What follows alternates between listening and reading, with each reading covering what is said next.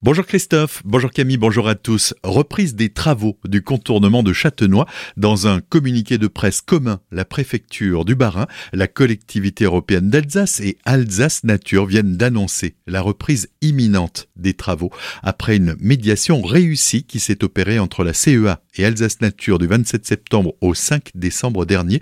La cour administrative d'appel qui était saisie du volet juridique a prononcé hier le sursis à exécution du du tribunal administratif de Strasbourg, donnant ainsi le feu vert pour cette reprise des travaux. C'est une excellente nouvelle pour Luc Adonnette, le maire de Châtenois.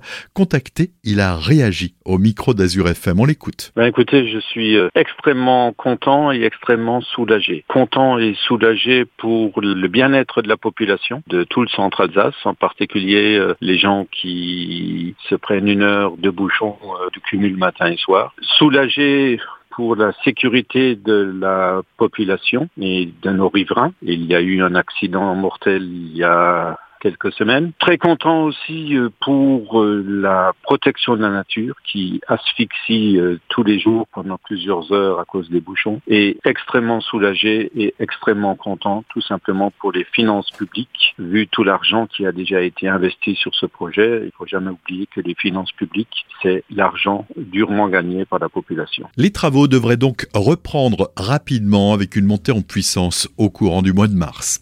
La première présidente de la Cour d'appel de Colmar, Valérie Delno, vient d'être nommée directrice de cabinet du ministre Éric Dupont-Moretti après 18 mois passé à Colmar. C'est d'ailleurs à la cour d'appel de Colmar que le garde des Sceaux était venu l'été dernier annoncer son plan de recrutement juridiction par juridiction, prononçant son discours de Colmar. Les renforts commenceront à arriver en Alsace l'année prochaine. 44 magistrats, 62 greffiers et 33 attachés de justice sont attendus.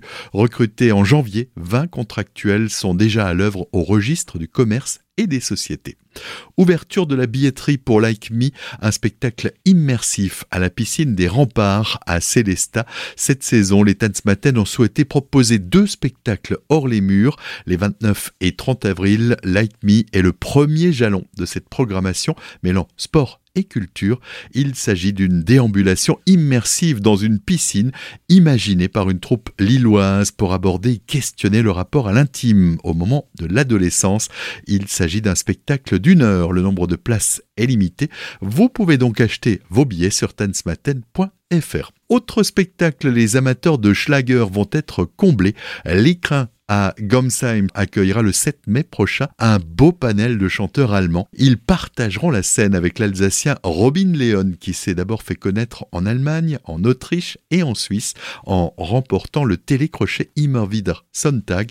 Depuis, Robin Leon est devenu une vraie petite star en Alsace du Nord. La billetterie est en vente dans les points habituel. Mackenheim, un incendie a été signalé dans un chalet hier matin, peu après 7h30. Ce dernier a été maîtrisé vers 11h30 grâce à l'intervention de 27 sapeurs-pompiers.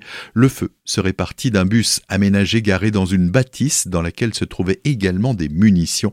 Au vu du risque d'explosion, les pompiers ont préféré recourir à un démineur. Un périmètre de sécurité de 50 mètres a été mis en place, mais aucune victime n'est à déplorer. Durant l'intervention, la départementale 468 a été barrée, une déviation a été mise en place. Ingersheim, un homme qui circulait à vélo route de Colmar a été victime d'une chute hier vers midi. La tête du a heurté le sol âgé de 70 ans. L'homme a été transporté en urgence absolue à l'hôpital par les sapeurs-pompiers. Le septuagénaire est décédé peu de temps après son transport.